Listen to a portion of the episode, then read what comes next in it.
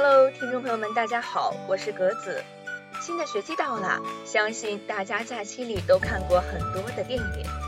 电影《哪吒之魔童降世》更是燃爆了暑期档，是国内动漫电影票房再创新高。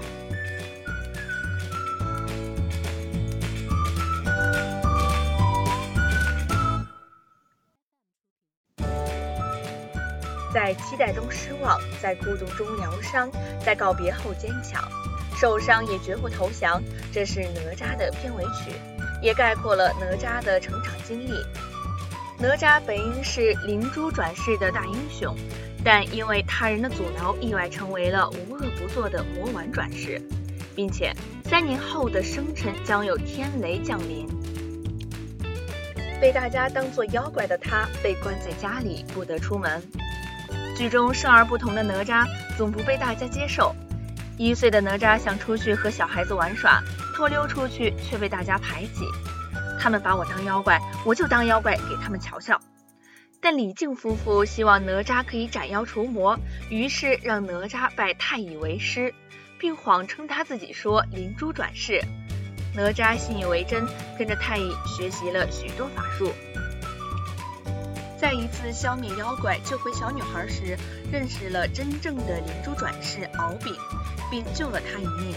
两人也因此成为了彼此唯一的朋友。但哪吒却被陈塘村的居民们当作是哪吒抢人，因此哪吒再次被关在家里，不得出门。人心中的成见是一座大山，任你如何努力，也无法搬动它。哪吒非常想被大家接受，满怀期待的他却遭受了大家的排挤，又回到了以前。但当他得知自己三岁的生日宴大家会准时来参加时，他兴高采烈地邀请了自己唯一的朋友敖丙，却倏然不知他竟是自己最大的敌人。生日宴上得知自己真实身份的他入魔，六亲不认。念在救命之恩的敖丙控制住了哪吒，但却被发现了自己的龙族身份，无可奈何的他只好杀陈塘村全村。而哪吒看到了要为自己引雷保自己安全的父亲，他从一个注定要成为杀人不眨眼的混世大魔王，变成了守护全村的大英雄，打破了敖丙的计谋。若命运不公，就和他斗到底。敖丙最终与哪吒一同抵抗天雷。灵魔合体的他们抵挡住了天雷，保住了灵魄。我命由我不由天，是魔是仙，我自己说了才算。若命运不公，就和他斗到底。我的命我自己扛。